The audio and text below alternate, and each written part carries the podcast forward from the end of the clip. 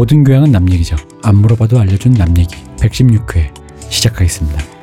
의문의 그녀 시온님, 안녕하세요. 박 박사님, 안녕하십니까. 저는 이동규. 아 수면 부족으로 인해 저희가 세 명 다 지금 수면 부족에 시달리고 있습니다.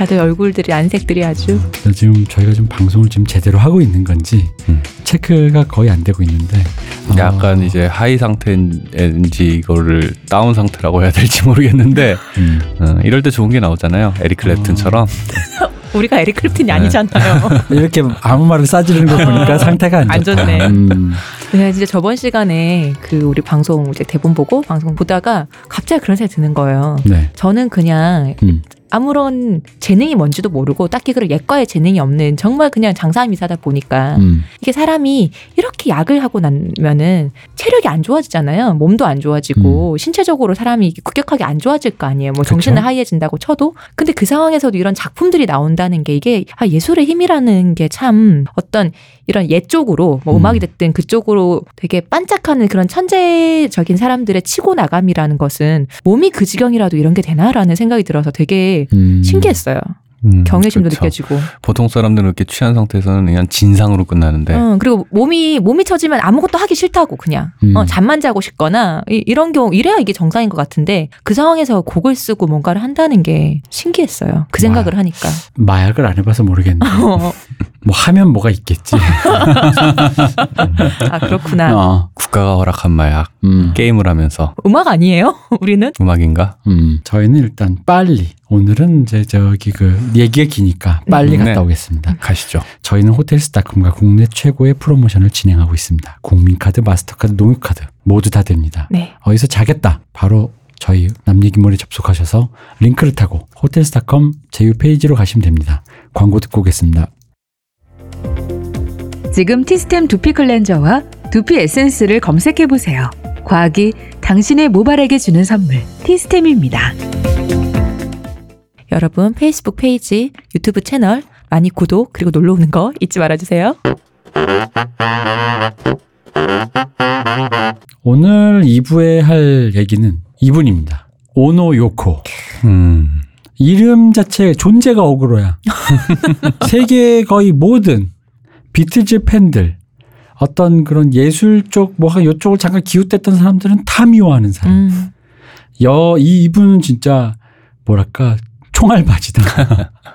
거의 뭐 욕해라 뭐 이런. 근데 블리프를 본 것 같아. 음. 이분이 뗀뗀함을 볼 때는 근데 이분은 거의 광전사 모드. 어, 음. 단단합니다. 어, 다 그- 튕겨내고 다 베버리고 뭐 그러시든가 음. 어, 대단하신 분입니다. 뭐 너희들이 나를 뭘라 생각하든 나는 관계 없다. 음, 자 이분은 1933년 어이쿠 야, 아직 살아 계십니다, 여러분 어. 이분. 어이쿠 우리 외할머님이 지금 100세가 다 돼 가시는데 우리 외할머님하고 10살 정도밖에 차이가 안 나시네. 그쵸, 맞아요. 어. 1933년 2월 18일생 출신입니다. 2월 18일은 또 누구의 날인가요? 닥터 드레 네. 그리고 박신혜 배우와 하일성 씨가 아, 생일이 같지만 사실 이건 중요한 게 아니고 아이돌의 별들의 잔치입니다 이날. 어. 세븐틴의 버넘과 도겸, 동방신기 최강창민, BTS의 제이홉. 음. 아, 이 날이 무슨 날인가 봐요. 이날은 진짜. 아이돌 탄신일입니다. 어, 그러게요. 아 뭔가 얘기를 하려고 그랬다가 네. 음, 팬분들끼리에서 불쾌하실까봐 하지 마세요, 멈췄습니다. 그러면. 잘하셨어요. 잘 멈추셨어요. 위험합니다. 네. 음, 저 그냥 저의 그냥 개인 사심만 채우는 걸로. 네. 알겠습니다. 2월 2018년 2월 18일은 그들의 생일이기도 하지만 러블리즈 정예인이 태어난 지 7,200일 되는 날. 그렇습니다. 이분은 몇 시인가요? 6시 4분. 그렇군요. 그렇습니다. 아, 이분의 그 오노 이소코랑 지금 오노 요코 얘기입니다. 네. 오노 이소코와 오노 에이스케라는 엄마 아빠 사이에서 태어났는데 음. 엄마는 그 재벌 재벌집 딸이에요. 네. 야스다 재벌이라고. 음. 아빠도 그 내력이 있는 은행 뭐 은행원인데 그냥 은행원 샐러리맨이 아니라 그 은행가. 음. 집안. 아, 그쵸. 은행가. 음, banker. 그렇습니다. 그래서 집안도 귀족 집안이고 황실이랑 연결 그 연결도 돼. 있고, 그러니까 뭐 약간 굉장히 굉장한 집안이 굉장히 귀족 집안인 거죠. 음. 그래서 아버지가 오노요코 태어나기 전 2주 전에 그 샌프란시스코 발령을 받아 가지고 음. 이분이 태어나기는 샌프란시스코에 태어나요. 아, 30년대 샌프란시스코 발령을 받았다고요? 그러니까. 아, 진짜. 굉장하지. 어. 그러니까 이미 이미 사는 그게 달라 레벨이, 어, 레벨이 지금. 달라. 그래서 네 살에 네살때 그럼 37년 아닙니까? 그때 피아노 레슨을 시작하고 이거 좀 90년대 얘기 어, 아닙니다. 네, 여러분. 30년대 얘기입니다. 뭐 여러분 잘할 때 동네 피아노 학원 갔다 이런 얘기가 아니라 네. 지금 30년대 얘기예요. 37년에 일본에 돌아와서 도쿄에서 귀족들만 다닌다는 그 가쿠슈인 학습원 음. 이걸 일본 말로 하면 가쿠슈인인데 가쿠슈인이 다녔습니다. 40년에 다시 뉴욕으로 이사했다가 네. 아니 뭐 코스모폴리탄이야. 음. 이듬해 아버지는 하노이로 발령받고 가족들은 다시 일본으로 돌아와요. 네. 어, 뭐 근데 이제 이때 한창 전쟁 중이잖아요. 40년대가 그 유명한 이제 도쿄 대공습 있잖아요. 음. 막 미국 애들이 이제 막 음. 폭탄을 퍼부었어요. 근데 이제 2차 대전 막바지 도쿄라는 곳도 이 본토가 불에 타니까 음. 그 영화 반딧불의 묘를 네. 보면 이게 되게 이 각박함이 어. 그 아비규환의 각박함이 굉장히 그 잘 묘사되어 있습니다. 내 입에 풀칠하기도 바쁘고 극도로 가난한 시기에 이 귀족 집안 사람들도 음식을 구걸하면서 어머님이 음. 당시에 독일제 재봉틀을 아. 쌀 몇 킬로에 팔았다. 아 그러니까 음.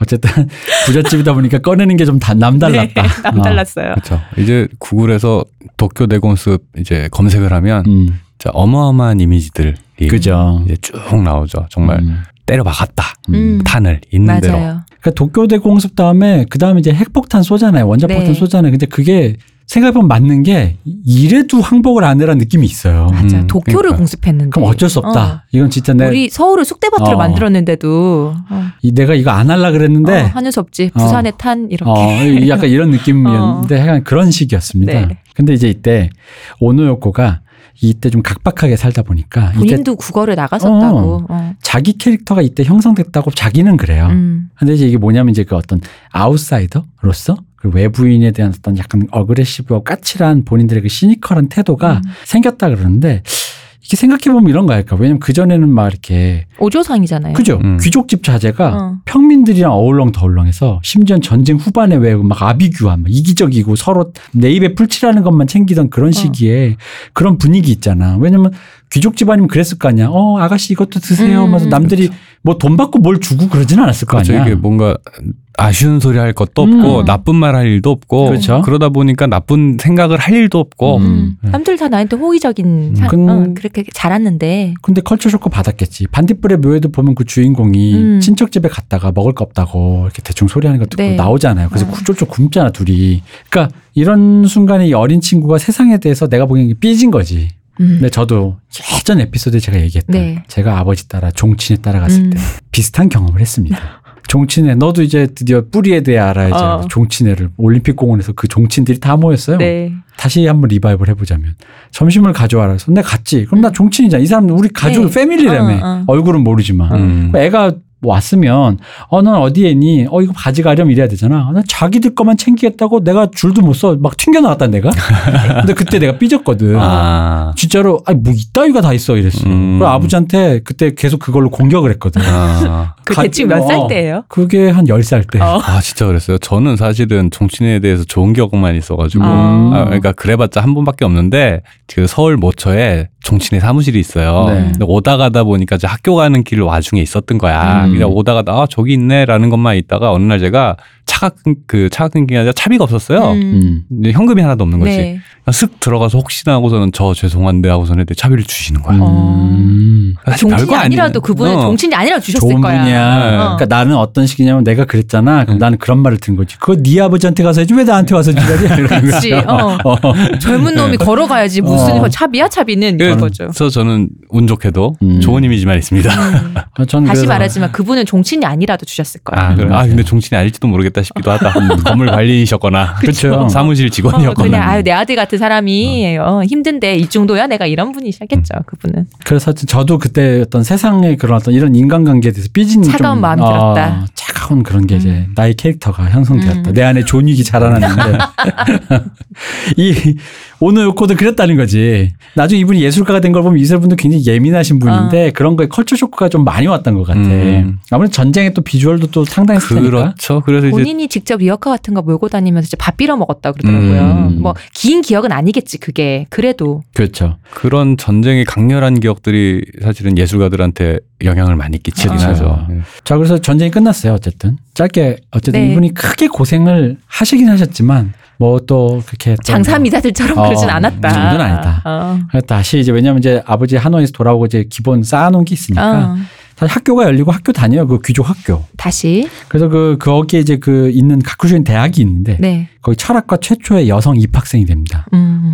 여자가 음. 대학교에 음. 그것도 철학과에. 음. 음. 근데 곧 관둬요. 근데 이때 이제 가족은 이미 뉴욕으로 가서 이미 정착하고 있어요. 음. 그 뉴욕에 와서 다시 대학을 다니는데 이때 50년 됩니다. 네, 이제 이분이 50년대 성- 초. 어, 성인이 됐으니까. 근데 우리 저 일부에 얘기했지 않습니까? 네. 이 50년대 미국이라는 거. 비트족이. 네. 그러니까 풍요 속에서 크, 젊은이들의 그 방황과 청춘과 그 힙스터와 뭔가 이게 막 들끓던 시대. 거기서 이분도 대학을 다니니까 자유로운 교류를 하는 거야. 음. 당연히 동양인 부모는 아니야 동양인 부모가 아니더라도 그냥 누구라도. 이런 자식을 못마땅하게 조신하게. 학교 다니면 좋겠는데 음. 아들이고 딸이고. 그렇죠. 그거는 뭐 이렇게 인종과 세대를 넘서, 넘어서는 어. 부모님의 불만이기 때문에 어. 그래서 이렇게 놀다가 어쨌든 그 저기 일본 현대 음악가 이분도 꽤 유명하신 이치야나기 토시라고 음. 이분이랑 결혼합니다. 음. 근데 이제 이분이랑 이제 이- 나중에 이제 그 62년에 이혼하고 그냥 별로 잘 이렇게 둘이 이렇게 음. 같이 음악하러 다니고 그랬대요. 근데 이제 음. 잘안 된 거지. 음. 근데 서로 뭐 그러다 보니까 62년에 이혼하고 우울증 시달려서 잠깐 정신병원에 잠깐 음. 들어가. 그러니까 이분이 굉장히 예민하신 분이야. 음. 음. 그러다가 이제 앤소니 콕스라는 이 문제의 음악가랑 다시 결혼하는데 이 사람과 딸을 낳아요. 교코라고. 네. 근데 이분이 딸을 데리고 중간에 나중에 이제 도망가요. 이혼할 때. 음. 이게 그러니까 그냥 도망갔다 그러면 남자 되게 이상한 것 같은데, 음. 그러니까 이혼할 때 이제 그들도 사이가 소원해졌잖아요. 근데 네. 이혼을 하면서 양육권 재판을 한 거지. 음. 딸을 두고 양육권 재판을 그죠? 했는데 그게 오노요코한테 간 거예요. 음. 그랬, 그랬더니 이 아빠가 딸 데리고 잠적해 버린 음. 거죠. 어. 어. 근데 딸을 데리고 잠적해서 얘 이름을 바꾸고 어, 로즈마리인가 뭐 어, 바꾸고. 어디 종교 무슨 교회 있잖아 그런 단체에 네. 숨어 있었던 어. 거야. 실제로 아. 그래서 72년에 사라져서 98년에서야 딸을 만났어. 아, 그러니까 미국이 땅이 넓으니까 어. 이렇게 맞아. 한국이었어봐. 있을 수 없는 일을 그래서 벌써 찾았지. 왜 간간히 교고 이런 말이 그 노래 사이에 들어가는 게 있거든요. 아. 그게 이제 어디선가 보고 있을 내 딸에게라는 아. 그런 메시지가 있는 거야. 그러니까 생리별. 이거 완전히. 여덟 살 난 딸이 갑자기 사라졌어. 음. 양육권도 나한테 있는데. 자, 그래서 이분은 이제 예술가 그룹에 이제 속해서 예술을 합니다. 음. 이분이 이제 그 유명한 플럭서스라는 네. 그 예술 사조의 그 그룹의 일원이에요. 그룹이라기보다는 그 예술 사조를 같이 동참하는 사람들이 일원인데 이 플럭서스 일원들이 누구냐? 이 예술 사조를 같이 하는 사람들이 누구냐? 우리도 이 중에 한 분은 압니다. 그렇습니다. 백남준 씨. 네. 그리고 현대 음악가 존 케이지, 예. 조셉 보이스. 뭐 지금 아까 약간 미술 공부 좀 하시는 분들 있잖아요. 그런 분들은 이 얘기만 들어도 완전 어벤져스거든요. 음, 음. 그러니까 이분들이 현대 예술의 굉장히 거장들이 이 사조를 했던 건데 그럼 이제 이게 뭐냐? 왜 이 얘기를 하냐 그럼 그러니까 플럭스 그럼 예술가 예술 운동 했네라고 해야 되는데 왜 저희가 약간 설명을 드려야 되는 게 왜 이 얘기를 하냐면 이게 이분의 어떤 그 생활 철학이랄까 그러니까 이분의 사고 방식과 행동 양식을 규정해요. 오노요코의? 예, 오노요코의. 그러니까 이제 이런 거예요. 미국에서 미술에서 모더니즘을 대표하는 사람은 이제 잭슨 폴록이죠. 이 잭슨 폴록 잘 모르셔도 큰 캔버스에 그냥 물감만 뿌려놓은 것 같은 음. 그림인데 엄청 비싼 그림 네. 한 번쯤은 보셨을 거예요. 뿌려놓은 것 같으니 아니라 실제로 뿌렸다. 뿌렸죠. 네. 그게 잭슨 폴록이죠. 이 잭슨 폴록 후하던 사람 중엔 유명한 미술 평론가가 있습니다. 클레멘트 그린버그라고. 이 사람이 이제 그 약간 이 사람은 약간 그런 사람이야. 약간 추상 아방가르드 이게 네. 짱짱짱이야 이런 사람이에요.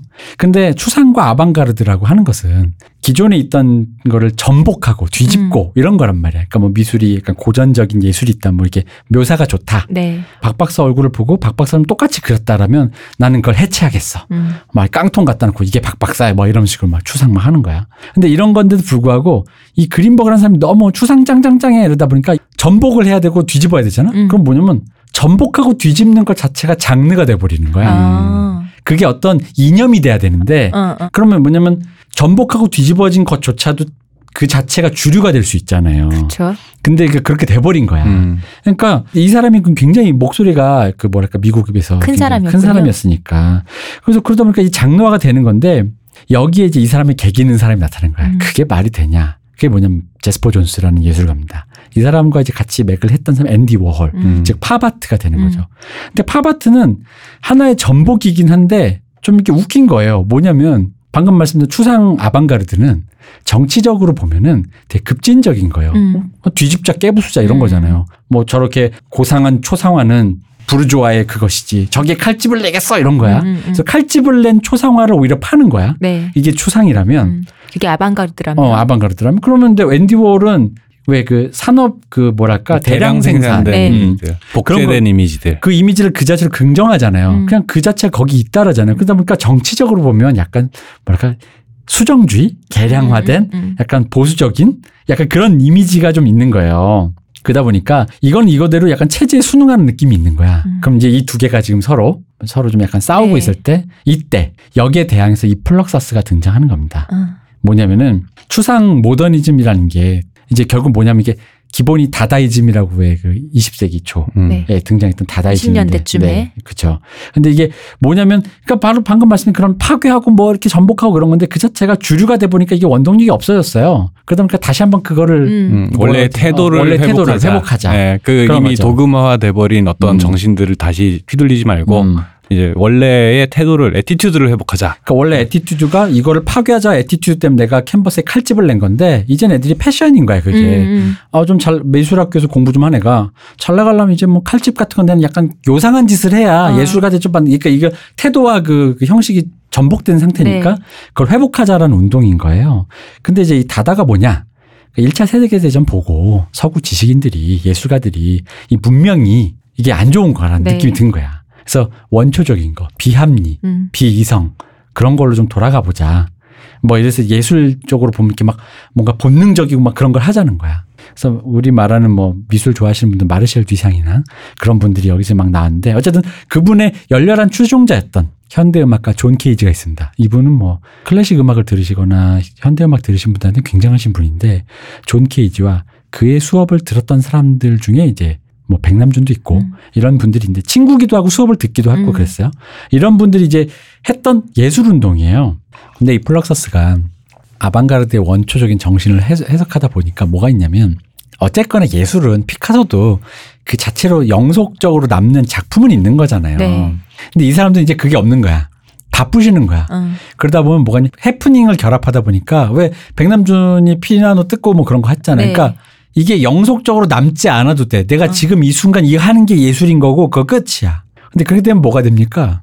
작품이라고 불릴 네. 만한 게 없어지는 남는 게 거예요. 없으니까요. 그러다 보니까 얘들이 실제로 나중에는 무슨 이렇게 어떤 작품 같은 걸 내다 팔았는데 그 작품이라는 게 막상 보면은 그렇죠. 쓰레기나 다름 없는 어. 거예요. 형편 없는 거예요. 근데 그렇죠. 그 형편 없다가 이, 이분들은 정신이니까 뭐야? 음. 이게 보존할 수도 없고 보- 심지어 보존할 필요도 없고 음. 보존하고 싶어 하지도 않는 게 예술이라는 거죠. 덧없고 가치 없고. 음. 근데 웃긴 건 어쨌든 이런 류의 태도가 주류로 흡수되면 이게 엔터테인먼트화가 되잖아요. 뭐든지 네. 간에 아방가르드는 항상 주류로 흡수돼서 또 메이저화가 되는 음. 건데 이게 마치 그 웃긴 게 이제 이렇게 되다 보면 그렇게 되는 거예요. 스필버그 영화는 대중적이고 천박하다고 하면서 자기 예술들은 고고한 상태로 천박하지 않다 이렇게 했는데 어느 순간 이게 대중화가 되니까 뭐 사람들이 다 나와서 막 그렇게 막, 막 음. 예술을 하니까 큰 구분이 없는 거야. 음. 스필버그가 예술하는 순간 구분이 없어진다 이거지. 네. 그렇지. 그러니까 이게 왜, 왜, 뭐, 약간 이런 식으로 해서 이 운동이 이제 조금씩 스물스물 사라지게 되는데 어쨌든 이분들의 운동은 그런 피아노를 뜯고 음. 뭐 우리가 알고 있는 행위예술 있잖아요. 막 네. 그런 거 하고 전복적으로 하고 막 이런 거예요. 그리고 이 당시가 우리 그 일부에서 말했던 막 그런 뭐가 뭐 사상이나 이런 게 들끓 때니까 여성주의, 인종차별 뭐 이런 진보적인 가치관이 여기에 다 녹아 있는 거지. 음. 뉴욕에서 이걸 배운 오노요코라는 그리고 그 이 일원 중에서 굉장히 주도적인 인물이었어요. 네, 그냥. 쩌리도 아니고. 네. 음, 굉장히 급진적인. 네, 주도적 인물. 그러면은 이분은 그 당시 5, 60년대에 가장 그러니까 이 지구가 사피언스가 탄생한 이후로 가장 맨 앞에 서 있는 인물이란 거야. 아. 사상적으로든 trendy함으로든 음. 그렇죠. 맨 앞에 있는 사람이에요. 가장 진보적인 형태의 사람이었던 거예요. 교육적 자체가. 그 즉 오노요코란 사람의 그 성정이 그런 거예요. 네. 귀족으로 태어나 어. 세상에서 그때 당시 지구인이 개발해낸 가장 진보적인 가치관을 습득한 최첨단의 예술가였다는 거지. 아. 자, 바로 이 얘기를 왜 이렇게 길게 했냐. 오노요코가 존 레논을 만나는 순간이 바로 이 둘이 스파크가 튀는 게 바로 오노요코의 바로 이 캐릭터 때문인 거예요. 음. 음. 이걸 모르면 네. 오노요코가 좀 솔직히 박색이잖아요. 그럼 존 레논이 음. 사람들이 그런 얘기 많이 해. 이거를 모르고 오노요코 존 레논이 나중에 둘이 사랑하는 사이였다고 사진 보여주면 특히 남자애들은 이런 말 많이 합니다. 존 레논이 내가 알기로 rock star인데 내가 존 레논이면 진짜 막 모델도 사귀고 뭐 예쁜 애막 막 트럭으로 사귈 것 같은데 왜 이런 사람이랑 사귀지? 여기서 함정은 존 레논 이미 다 거쳤습니다. 일단은 아. 거기를. 이미 거다 거쳐가셨고 뭔가 약간 이 형이 귀만 어, 좋고 음. 눈은 안 좋아 이런 느낌이잖아. 이제 그런 안경 쓴 거 보니까 장님이야? 뭐 그런 오해를 하죠. 이제 아 서양 남자들이 보는 동양인이라는 아. 게 저런 걸 Asian beauty라고 음. 생각하는가 뭐 이런 식으로 어, 많이 어. 받아들이죠 보통은. 아닙니다. 예, 그런 맥락이 아닙니다. 어. 오노요코랑은. 이런 오노요코가 음, 존 레논과 만납니다. 음. 근데 이제 존 레논은 아내가 있어요. 네. 둘이 만났는데 아들도 있었어요. 그렇죠. 불륜 관계로. 네. 시작이 이미 사람들에게 음. 어그로. 어그로다. 음. 불륜. 근데 아까도 얘기했지만 이분들에게 이건 그 당시 네, 당시 아무런 장애도 어, 뭐 당시 흉도 되지 않는 네. 그러니까 막 그러다 보니까 오노요코가 너무 마음에 들고 오노요코의 그 그러니까 존 레논은 오노요코의 사상이 마음에 들었던 거예요. 음. 왜냐면 아까도 얘기했지만 비틀즈가 막 사상적으로 아티스트로 태동하려고 지금 머리가 굵어질 때인데 어. 사실 비틀즈라는 일원이 그 네 명이 리버풀이라는 동네에 조그만 노- 동네 그죠? 영국에 노동자 출신 계급의 사람들이잖아요. 네. 그러니까 지구를 순회 공연하는 위대한 슈퍼스타가 됐지만 기본적으로 이분들이 배우고 자란 베이스가 오노요코에 비해서는 한참 모자르다는 네. 거지. 그렇죠. 그냥 일단 대중음악 스타였다는 음. 거지. 엘리트 교육을 받은 사람들이 아니죠. 음. 그러면 뭔가 더 어떤 그 예술적으로 뭔가 inspiration 될 만한 뭔가 없을까 하는데 이분을 만난 거야. 그게 그런 소구력이 막 뻗칠 때 그치. 오노요코를 만나서 이 사람은 나보다 더 최첨단의 저 앞에 가 있는 음, 어떤 그런 사람인 거야. 그러다 보니까 둘이 좋아하게 되고 그래서 오노요코 작품의 스폰서도 하고 음. 나중에 이제 그 존 레논의 아내였던 신시아가 네. 이런 말을 했답니다. 집에 왔더니 이 오노요코가 둘이 분명히 뭔가 한 것 같은데 천연덕스럽게 자기 가운을 입고 신시아의 가운을 어, 입고 음. 어, 자기가 차를 나이트 마시고 가운을 어, 입고. 나이트 가운 심지어 음. 그 나이트 가운이라는 게 입었다 상징적이잖아 사실 네. 그 없어서 티셔츠 하나 줬다 이런 거 아니잖아 네. 남편과 차를 마시고 있다가 신시아를 발견하곤 hi 어, 천연덕스럽게 어, hi. Hi 왔어 뭐 이러는 거야 그래서 이런 미친년 여기서 신시아의 캐릭터는 전형적인 그냥 아주 참한 가정주부였어요. 네. 음, 황당하죠. 하지만 최첨단 hipster인 오노요코에게는 그런 것은 구태일 뿐. 네. 음, 그렇지 구태지. 그게 음. 뭔데? 음, 어, 결혼 생각이 뭔데? 어, 그런 one-side한 love 자체가 이미 음. 어른들의 그런 고정관념이야 뭐 이런 생각이 있었을 거라고 나는 이 프리섹스 막 그런 예. 자유로운 연애 polyamory 막 이런 거 하던 시절이니까 근데 존 레논의 출신을 생각해 보자고요 존 레논은 이제 리버풀의 모든 네 명이 다 비슷하지만 특히 그 중에서 좀 더 가난했어요 음. 거기다 엄마 아빠가 안 계셨어요 음. 아빠는 선원인데 어디 가 솔직히 버리고 간 거지 음. 음. 엄마도 좀 자유분방하신 분. 그다음에 그 이모가 키웠는데 이모는 좀 더 얘를 정상적인 사람 여기서 말하는 정상적인 건 그냥 보편적으로 엄마처럼 약간 좀 이렇게 약간 음. 자유분방하게 어, 자유분방하지 않고 어. 제대로 사- 한 사람 몫을 하는 음. 우리로 치면 산업화 세대의 일원으로 어. 되었으면 좋겠는 음, 번듯한 사회 음. 구성원이 되길 바랬으나 그렇죠. 근데 이제 애가 이제 엄마를 그리워하니까 이 영화 노웨어맨이라는 영화가 있는데 거기에 잘 나와요 이게 엄마를 그리워해서 엄마를 찾아갔는데 그게 존 레논에 대한 영화죠. 예, 그렇습니다. 존 레넌이 엄마와 만나서, 그러니까 엄마는 그냥 내가 해줄 건 없고, 음. 근데 나는 이런 걸 좋아해. 음악 들어볼래? 뭐 이런 음. 사람인 거야. 그런 엄마가 너무 좋은 거야. 또 엄마가 그립고. 그니까요. 근데 이런 엄마랑 만나는 게 싫은 거야, 이모는. 이모는 싫지. 애한테 애- 나쁜 물 들이잖아. 어, 나쁜 물 들인다는 거지. 그런 상황에서 엄청나게 갈등을 하고, 그러다 보니까 존- 나를 뭐- 키워준 고마운 이모와 음. 하지만 내가 또 사랑하고 보고 싶고 그 계속 마음이 가는 엄마와 사이에서 그죠? 그러니까 이존 레논은 사후 평가 중에 이런 얘기가 있어요. 존 레논은 약간 자기를 제압하는 음, 자기에게 좀 더 이래라 저래라 하는 여성에게 약간 약하다. 그리고 끌린다. 음. 라는 면이 있었다 그러더라고요. 말 alpha girl. 그렇죠. alpha girl이라고 하는 사람들에게 끌렸는데 이 사람들이 이제 지금으로 보자면 이게 뭐 아까도 말씀드렸지만 교육 수준, 교양 약간 떨어지는 거죠. 왜 우리나라 아이돌들도 데뷔할 때 좀 삽질 많이 하잖아요. 블락비가 옛날에 저기 뭐 어디 저기 수행한 데 갔다가 음. 뭐 좀 하고 설현 지민이 김똑강 뭐 이런 그런 정도로 이렇게 음. 약간 모른단 말이야. 음, 교양도 모자르는 데다가 음. 그런 고급한 사고를 하는 훈련을 안 받다 보니까 그렇죠. 생각이 짧거나 그러니까 뭐가 이게 아닌 거는 알겠는데 이거를 정교하게 사고하는 훈련이 안 돼 있었으니까 언어화도 잘안될 예, 것이고. 그렇죠. 거기다가 이 신시아를 만나서 결혼했을 때는 그냥 아이돌 스타로서 막 달릴 때 네. 그냥 애가 생겨서 결혼을 해버린 거예요. 음. 근데 심지어는 이거를 한창 아이돌 때니까 발표를 안 했어. 어. 음. 그리고 그냥 결혼 생활은 지속한데 숨겼단 말이에요. 존 레논 의외에 이메 Imagine이라든가 Love 같은 노래만 들으시면 조- 안경도 존 레논 또 안경 쓰고 있잖아. 그존 레논이 좀 이렇게 좀 아, 뭔가 좀 지적이고. 아, 네. 그거 저존 레논처럼 하고 있어요. 어 그래 비슷하다. 야. 팩이에요? 어, 예. 근데 이때 당시는 전형적인 그 리버풀 사나이였다는 거죠. 네. 저 오. 영국 음. 노동계급 아저씨 아저씨 어.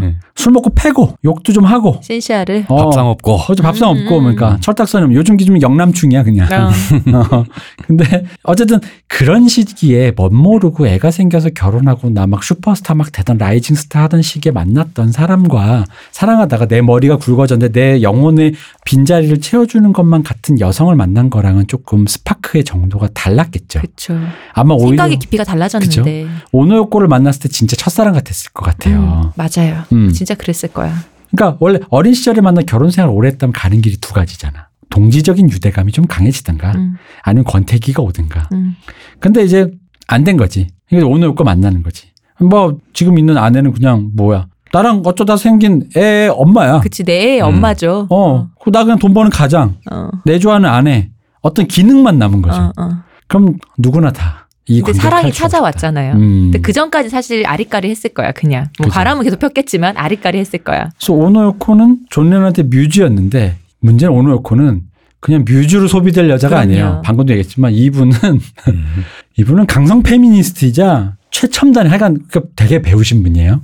그러다 보니까 존 레넌의 그 세계관을 다시 한번 리빌딩 해주시는 분인 거죠. 어. 좀더 과격하게 말하면 이렇게 얘기하는 거죠. 리버풀 출신 촌놈이 세계에서 가장 진보적이고 가장 수준 높은 교양을 지닌 여성을 만나서 진보의 세례를 받고 그 안에서 예술의 영감을 얻게 되었다. 음. 사실 이렇게 과격하게 말하면 이렇게까지도 말할 수 있어. 사실 이제 음. 개한 용통했다. 음. 어.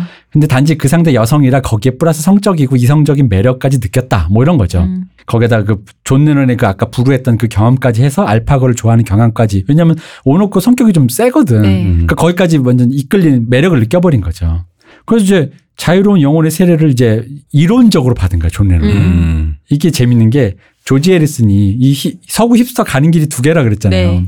아예 영적으로 빠져서 어. 채식하고 이제 뭐 요가하든가 요가하고 아니면 이제 반혁명, 어. 투쟁 막 이렇게 환경운동하고 막 사회운동. 사회운동하고 근데 조지 해리슨이 전자의 길을 갔다면 존 레논이 이제 후자의 길을 가는 거예요. 오늘과 함께 갔죠. 그렇죠. 그래서 이제 가속도를 만들어 주는 거야. 요코와는 이제 그 비틀즈의 그 유명한 화이트 앨범 당시 작업 당시에 결혼했는데 이 화이트 앨범을 잘 들어보면 뭐 당연히 앨범은 뭐 비틀즈 앨범이잖아. 네. 뭐 이렇게 좋다 노래가 안 나쁘다 좋겠어요. 어, 아, 그런 그런 어, 뭐- 그건 뭐. 뭐 같이 해서 말할 얘기할 건 아니죠. 아니고 그게 아니라 이제 이 앨범의 결만 들어보면 이 각자 작업한 노래를 모아놓은 것 같아. 그러니까 음. 뭔가 밴드끼리 사이가 안 좋나 이런 느낌이 살짝 있는데 뭐 좋게 말하면 멤버의 모든 개성이 총화된 거요.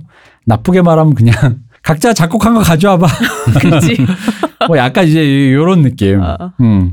근데 이제 이런 이런 분위기 속에서 오노요코가 이제 들어가다 보니까 이제 드디어 루머가 양산됩니다. 음. 당연히 이제 이러다가 이제 겨- 나중에 우리 다 알잖아요. 스토리 비틀즈 해체됐잖아요. 네. 비틀즈 해체가 오노요코 때문이다. 이게 라는 얘기를 거의 정설로 사람들이 얘기하죠. 저- 가장 큰 루머죠. 음. 비틀즈 해체, 그러니까 오노요코라는 여자가 들어가서 음. 그렇게 리버풀 출신의 그렇게 그렇게 친구 좋아하는 그런 좋은 밤에도 사람 치, 좋은. 어, 친구 찾고 낮에도 친구 찾는 친구야 어디가 너 뭐 이런 친구를 우리- 이, 이간질을 시켜가지고 우리 순진한 존 꼬드겨가지고 어. 어, 친구들이랑 못 놀게 하고 어. 무슨 미국에 무슨 그런 그런 그왜 빨갱이물 들여가지고 애를 이간질을 시켜가지고 음, 배렸어 배려버린 거야. 배려버렸어 그래서 비틀즈 해체된 거야. 그래서 아. 오노 요코를 안 만났으면 어. 아니 신시아가 얼마나 내조하고 좋은 여자야. 그 내조를 받아서 넷이서 아직도 꼼냥꼼냥하면서 영원히. 영원히 비틀즈의 좋은 노래 만들면서 200집, 300집 이분들 속도로 보면 지금쯤 앨범 한 200개 나왔어.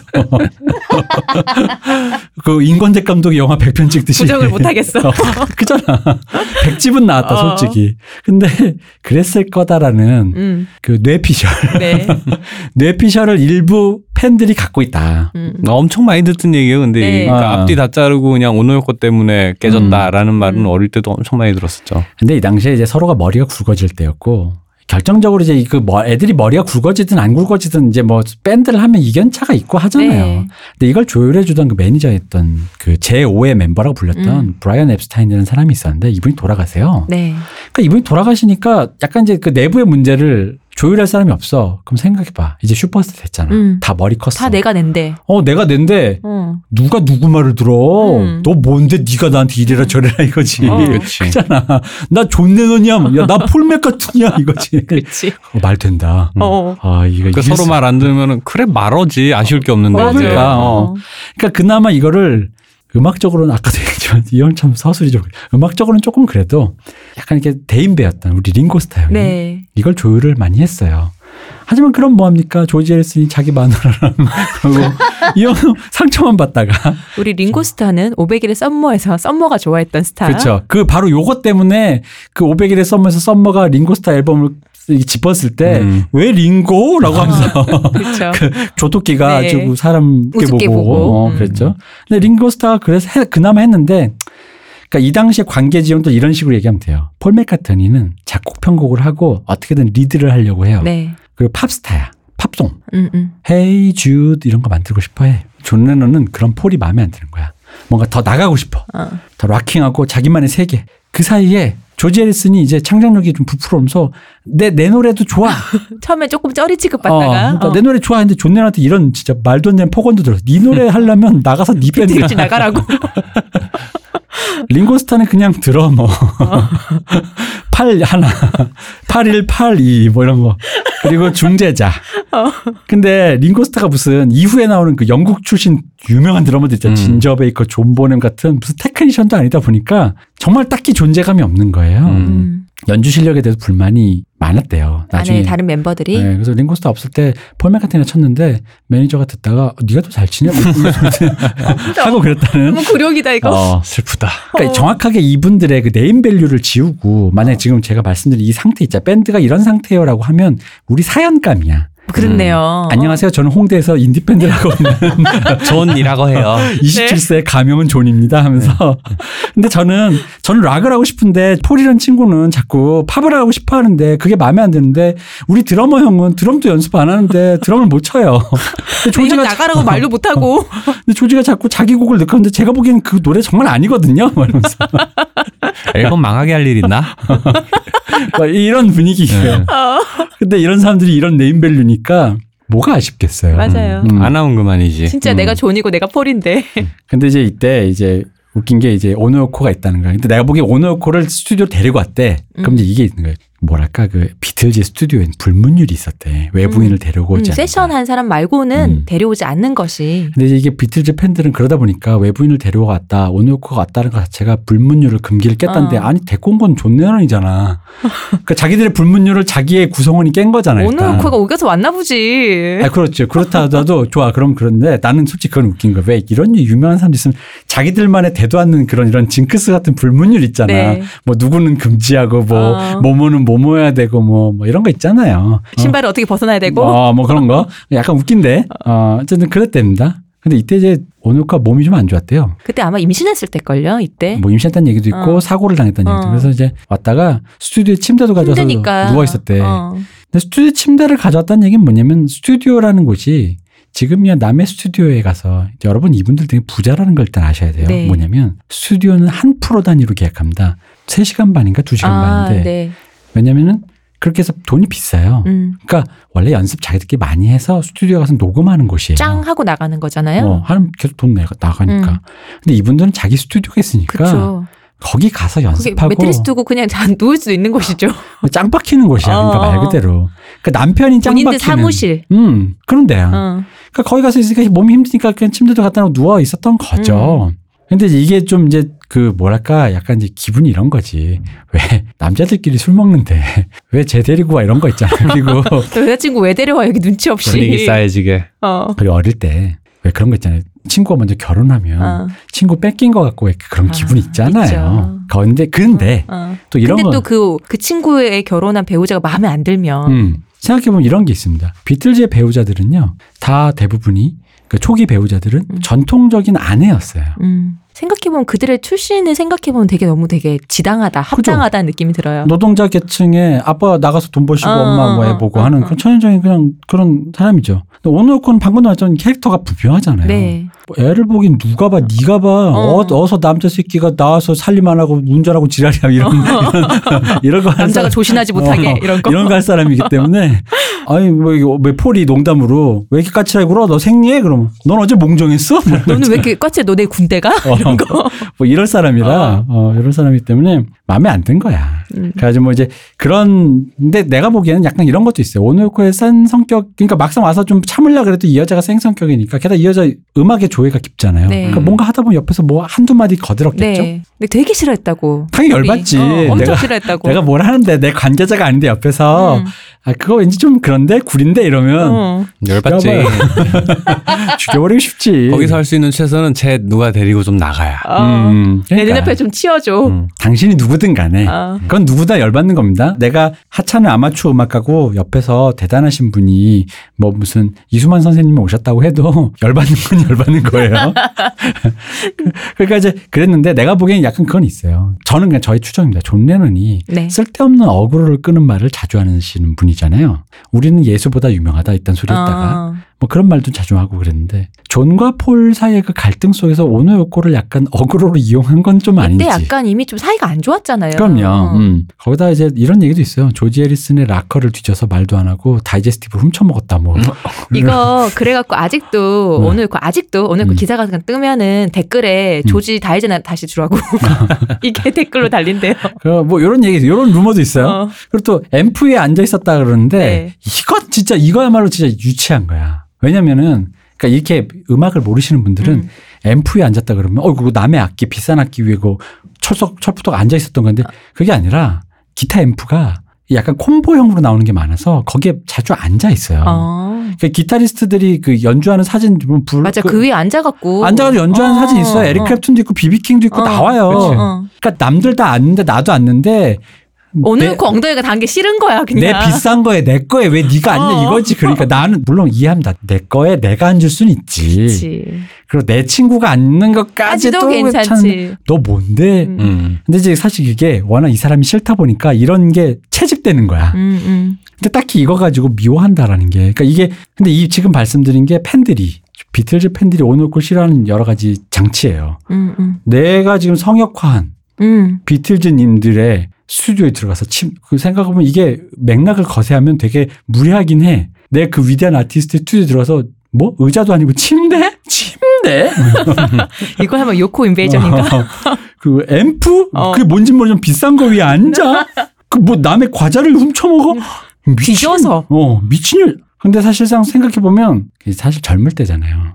서로 이렇게 친해졌다고 생각해. 내가 보기엔 친해졌다고 생각했고 나는 그렇게 생각 안 하는데라고 어. 하는 어떤 지점에서 나오는 결과물일 것 같아. 어. 그렇지 않습니까? 음. 저도 박바사님이랑 만약에 친했는데 내가 생각에 이 친구는 친해가지고 어. 야뭐 좀 그러자라고 하는데 이 친구 아그 정도까지는 아닌데라고 했을 때 어. 오는 그거 있잖아. 어, 어, 어. 그래서 나는 그냥 야 너 가방에 그 과자 있네 나도 먹을 게 없어 그냥 먹었는데 가방을 이- 열어서 뒤져서 어, 이- 그 사람이 박 박사 입장에서는 내 가방에 손을 넣어가지고 어, 그냥 막 무례한 거죠, 사실은. 어, 그렇게 예. 생각했을 거라고 생각해요. 그런 느낌도 들어요. 그 폴이 특히 싫어했잖아요. 음. 근데 사실 존 레논이랑 폴 맥카트니가 좀 더 영혼의 그런 소울메이트 음. 느낌인데 내 soulmate가 다른 soulmate를 만나버린 거지. 그리고 이것도 있겠죠. soulmate도 있지만 일단 아마 제가 생각하기엔 존 레논이 쓰는 언어가 달라졌을 거예요. 맞아. 아. 정신세계. 글을 보는 맞아. 눈빛도 달라졌을 걸. 같이 노는 친구들이 달라지면 음. 어. 아무래도 어휘 선택이라던가 어. 말투라던가 갑자기 재수 없어질 때가 있죠. 어. 되게 재수없잖아요. 너 사람 변했다. 어. 이런 느낌. 약간 말이 고가워지고 음. 게다가 그런 젠체하는 힙스터 진보 좌파 음. 뭐 야박하게 그냥 패션 좌파스러운 음. 깝치는 언어를 썼겠지. 근데 이제 그런 말을 쓰는 것도 있고 그 말의 내용도 싫었겠지. 음. 나는 음악 얘기하면 좀 이렇게 음악에 대해서 이렇게 이렇게 얘기하는데 갑자기 이 음악은 사회적으로 말이야. 음. 어, 너 이 아방가르드라는 게 존 케이지가 말이야. 뭐 이런 얘기 했을 음. 거야. 나 분명히. 그러면은 아, 그 뭔데? 너 어디서 그런 거 주워? 약간 이런 그런 마음 있잖아. 음. 서로 간에 이견차가 있는 거죠. 그렇게 해서 이제 안물 안물 안궁이죠 사실은. 안, 그죠. 안 궁금한 사람한테 음. 음, 음. 이 촌 놈들아 이런 거 아니라고 아무리 해봤자. 아. 음. 그제 생각엔 존 레논도 처음엔 호기롭게 신문물을 가져다 주고 싶었는데 어, 야 이거 너무 좋더라. 야 너네도 같이 음. 들어보자 했을 텐데. 싫다. 어. 어. 고가웠겠지. 음. 그 다들 같이 머리가 굵었는데 저쪽만 가가지고 어디서 뭐 그냥 좀 마음에 안 드는 듣고 왔다고. 어, 마음에 안 드는 먹물들하고 놀다가 와가지고 야 니네가 모르는 세상이 있어라는 식으로 어. 이렇게 얘기하기 시작하면 너 내 친구야. 너, 너 우리랑 네. 같이 놀던 애야라는 거. 맞는 말을 해도 열받죠. 그쵸. 그럼 어. 딱 그거예요. 그러니까 지금 아마 저희 방송 지금 들으시는 분들은 대부분이 아마 살면서 친구 관계에서 한번 경험했을 법한 그런 일. 맞아요. 친구가 어느 순간 어디 갔다 오더니 어. 쓰는 언어도 달라지고 사귀는 사람도 달라지고 그러다 보니까 왠지 젠체하고 재수 없어진 어. 그런 기분이 된 거죠. 근데 사실 보통 그쯤 되면은 친구로 이어지기가 어렵죠. 어렵죠. 사실은. 네. 말이 안 통하는데. 어. 그 당연히 그러니까 비틀즈도 용 뺄 순 없다. 아. 용 빼는 재주는 없다. 비틀즈는 해체됩니다. 그래서 이제 존은 이제 오노 요코랑 같이 이제 존 레넌 앤 플라스틱 오노 밴드 만들고 네. 그 유명한 Imagine 앨범도 내고 네. 베트남 반전 운동도 하고. 그러니까 어. 지금 보면은 조지 해리슨이 영성 뉴 에이지 네. 그런 영성 요런 쪽으로 갔다면 존은 철저하게 유물론자 좌파의 길을 겪은 거예요. 겨- 음. 걸은 거예요. 걸은 음, 음. 거. 참고로 그 Imagine이 하면 되게 아름다운 노래만 있는 걸로 알지만 네. 거기에 이제 그 How Do You Sleep이라는 노래가 있는데 네. 이게 폴 맥카트니 디스한 노래.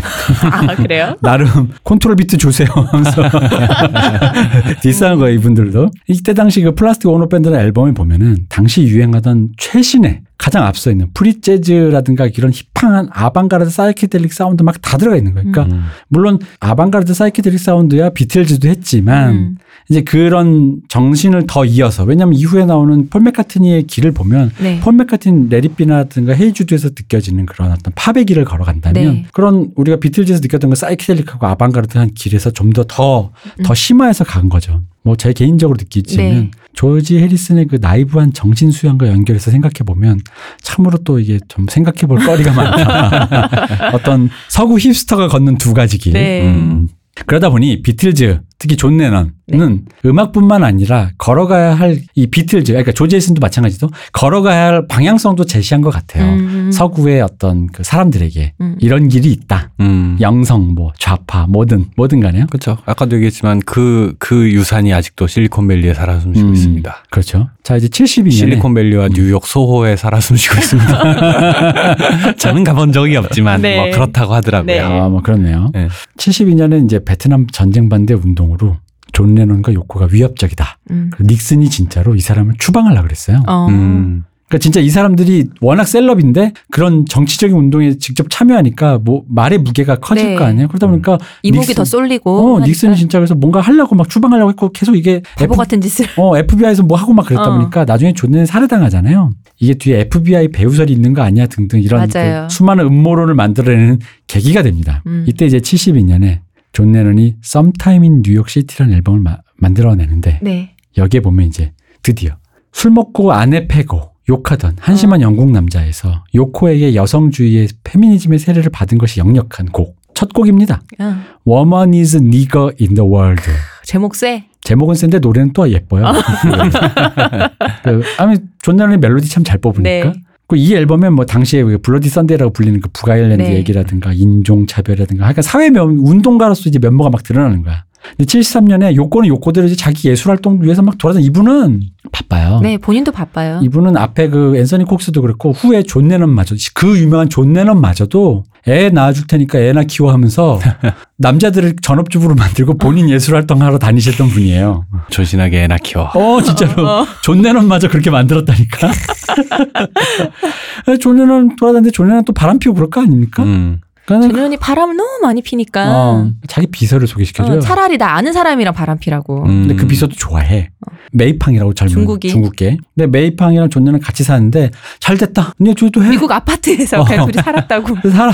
예. 네. 근데 이 메이팡이라는 분이 굉장히 그 가정적이고 약간 이렇게 섬세하고 lovely한 사람. 요코랑 좀 다르게. 어, 그래서 여러모로 그러니까 왜냐하면 어떤 자기의 그 창작욕이라든가 가족 관계라든가 이런 거에서 여러 가지 트러블을 겪고 있는데 요코는 좀 시니컬했나 봐요. 음, 그럼 뭐 그게 그렇게 음, 음. 예술가 그 원래 그런 거지 뭐 이런 건데 그런 거에 대해서 자상하게 조언도 해주고 음. 왜그 전처와에 낳았던 아들이 있어 줄리안. 줄리안. 줄리안을 좀 보고 싶긴 한데 요코가 싫어하는 거야. 네. 요거 갖고도 이제 또 많이 까죠. 팬들이 많이 까죠. 근데 이제 음. 이게 사실은 어떻게 까냐면 전처와의 아들을 관계를 못 만나게 끊었다. 천륜을 막았다. 그치. 아, 이게 한국 막장 드라마식 해석이군요. 어. 근데 사실 그게 아니라 전처의 아들과 하면 전처가 딸려오잖아. 음. 그게 불편하고 껄끄러운 거지. 음. 실제로 그래요. 왜냐면 그쵸? 못 만나게 한 게 아니라 안 만났으면 좋겠다고 했고 그러다 보니까 나중에 션 자기 오노요코와 돈네론 사이에 사이에. 션이 있는데 션과 줄리아는 친한 사이입니다. 네. 음. 그러니까 그 관계를 그게 정말 천륜을 끊을 작정이면 못 만나게 했겠지. 그 둘이 아들들도 음. 아니 뭐 한국 사실 막장 드라마식으로 해석을 하려면 그냥 저 집안한테 지원도 다 끊고 아버지가 누군지도 모르게 했다가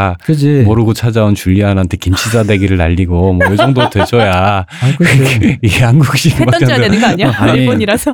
이게 미국식 스케일로 막장을 좀 확장시키면 닉슨과 딜을 하는 거야. 음. 신시아와 줄리안을 제거해주면 내가 연 미국 뜬다. 뭐 이런 식 있잖아. 아 그렇네. 어. 아니 근데 그러니까 그런 식이었던 그러니까 서로 그냥 오늘 코도 사람인데 음. 전처 좀 음. 그런데 근데 이제 그런 부분에서 메이팡은 좀 만나게 좀 해주고. 음. 좀 이렇게 좀 해주세요, 좀 해주세요 이런 사람이었다는 거죠.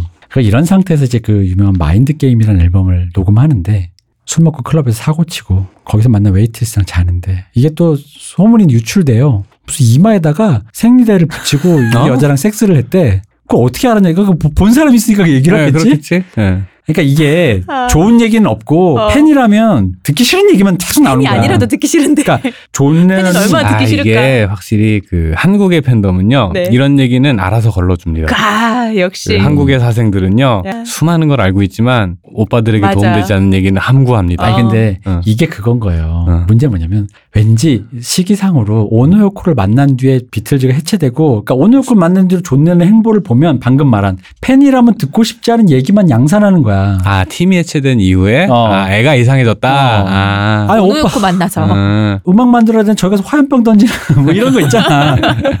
어? 그러니까 BTS가 네. 눈을 떴는데 사회 운동에 눈을 떴으면 그런 느낌으로 해야 되는데 네. 갑자기 저기가 FTA 반대한 사람들 거기도 쓰고 그러면 약간 약간 이게 현타 이게 좀 기분이 팬 입장 에서 약간 네, 마음이. 네. 그렇잖아요. 좀 투머치해지는. 어, 네. 투머치한 거죠. 근데 진짜 투머치한 거죠. 음. 거기다 이런 식의 그런 새 나오는 얘기들도 그러니까 뭐팬 이런 입장에서 가십들. 그럼 당연히 이 모든 얘기는 오노요코한테 화살이 가게 돼 있어요. 어. 음, 왜냐면. 우리 존 우리 존 레논은 원래 좋은 어. 사람이었으니까. 그럼 위에 이제 메이팡과의 관계 이런 것도 다 소문이 돌았다는 거 아니에요? 이것도? 어. 이건 안 돌 수가 없어. 이건 그냥 미국 그냥 가서 같이 살았어요. 정설. 그래서 정설. 그러니까. 둘이 그냥 사내. 어. 어, 데이트하네. 아, 어. 이건 뭐 진짜 썬데이 서울 음. 그러니까 yellow paper에서 막 나오는. 1년 내내 그냥 이게 약간 미소진이적인 게 딱 그거야. 암탉을 잘못 만나. 개차반이 됐다. 음. 음. 남자가. 여자 잘못 만나서. 어, 그렇게 된 거죠. 75년에 베트남전이 끝나고 오노요코는 이제 션 레논을 낳고 음. 살림이나의 이 새끼야. 조신하게 살림이나 해라 해라 어. 키우고 그존 레논이 전업주부가 됩니다. 독박 육아죠, 독박. 네. 도와주는 사람이 너무 많아서 독박이라기엔 좀. 이, 이 위대한 예술가에게 집에서 애나 키워. 근데 이제 존이 션을 엄청나게 아꼈어요. 아. 줄리안을 아낀 거와는 차이가 날 정도로 너무 아낀 거야. 음. 그러다 보니까 이것조차 떡밥이 된 거예요. 음. 음. 뭐냐 면 음. 줄리안 왜 마치 그 줄리안을 아끼려고 하는 존 레넌을 막고 어. 션에게만 애정을 집중하도록 요코가 어. 길을 텄다 바람을 넣었다는데 어, 어. 근데 사실 이게 이렇게만 들으면 존은 아무 생각이 없는 사람이야. 아 이거 이 한국이었으면은 어. 할 말은 딱 정해져 있네요. 음. 남편 잡아먹은 그치 남편 잡아 먹으니 음. 나중에 암살까지 당했으니까 네, 그러니까. 진짜. 어. 그러니까 부자의 정도 고의로 끊어. 어. 자기 새끼만 우쭈쭈야. 이거 완전 이런 여자가 없어. 근데 존이 줄리안보다 션에게 애정을 쏟은 건 그럴만해 하다는 거죠. 이게 생각해보면 들어보세요. 아까 봐봐. 철없을 때 음. 애를 계획- 사고 쳐서 어, 사고 쳐서 계획 없이 임신했고 그것 때문에 음. 결혼해서 음. 그리고 한창 키울 때도 20대 혈기왕성해서 이렇게 철없을 때야 또. 음. 어, 게다가 또 한창 일할 때니까 바빠. 음. 전 세계 투어 다닐 때. 음. 그럴 때 막 유년기를 그다 애착 관계가 많이 형성이 안된 음. 애를 어떻게 키울지도 모르는 그때는 그래서 이제 그렇게 커버 어찌어찌 커버렸어요. 얘는. 음. 이제는 내가 좀 나이가 들고 뭔지 좀 알겠고 음. 사상이나 이런 것도 좀 많이 어른스러워졌잖아요. 음. 그러다 보면 그때 난 뒤늦게 난 내가 나한테 또 이렇게 고맙고 내가 사랑하는 여자란 난 애라면 온도 차이가 있죠, 당연히. 네. 열 손가락이 어떻게 다 아픕니까, 고루. 음, 그리고 또 사람 또 아무래도 이제 어르신들 봐도 늦둥이를 좀 더 이뻐하기는 그렇죠. 해요. 이게 첫째 엄하게 키우거나 정못 준것 때문에 아쉬워서 음. 두기들한테 엄청 예뻐. 손자 손녀 예뻐하는 거 보세요. 네, 음. 그렇죠. 실제 이런 말을 했습니다. 셔는 계획된 아이다. 음. 이 말이 함축하는 게 뭐겠습니까? 음. 갖고 싶었고 가졌다라는 거지. 음, 그러니까 이거 요코는 모든 걸 뒤집었습니다. 음. 애를 낳아서 살림을 시켰더니 조용히 집에 조신하게 있어. 천륜을 끊고.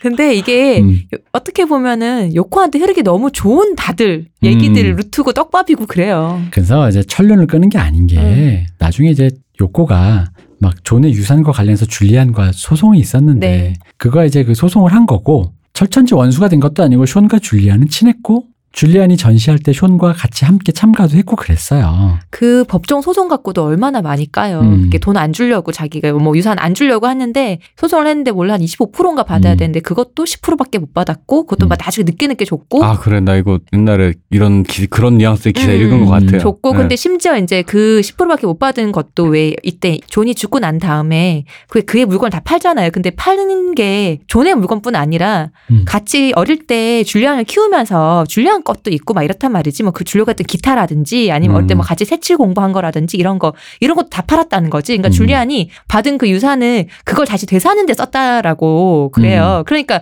너무 나쁜 년인 거야. 음. 어. 음. 그러니까 내가 거기서 이제 나 하고 싶은 얘기가 그런 거지. 음. 미담의 주인공은 아니야. 음. 근데 자기가 자기한테 갖고 있는 자기 재산이라고 생각하고 자기의 권리라는 범위 안에서는 제가 헬리 7세 때 했던 것처럼 리즈너블한 행동이라고 나는 생각해. 아 그렇죠. 거기에서 사실은 애정 관계를 배제하고 생각하면 음. 그냥 자기가 원하는 걸 했을 뿐인 어. 거죠. 음. 이게 감정적으로 했을 것 같지도 않고 그러니까 이게 보면은 굉장히 1세기에서 가장 고등한 교육을 받고 리버럴한 사람인데 음. 사실은 이, 여기 묘사되는 이미지는 사실은 아침 드라마 이미지란. 말이지.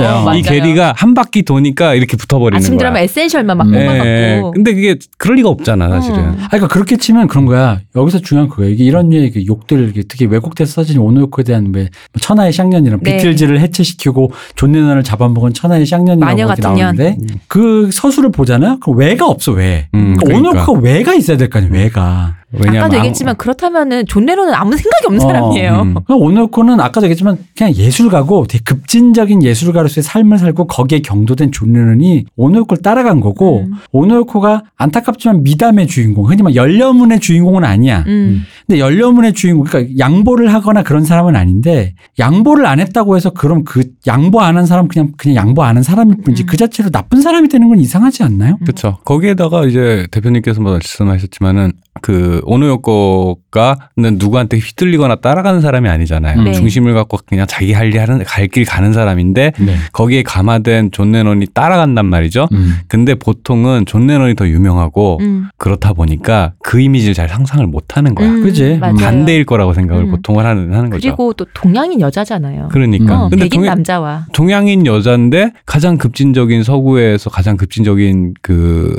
캐릭터를 가진 사람이 됐다라는 것 자체가 잘 연상이 안 되는 건 음. 거죠.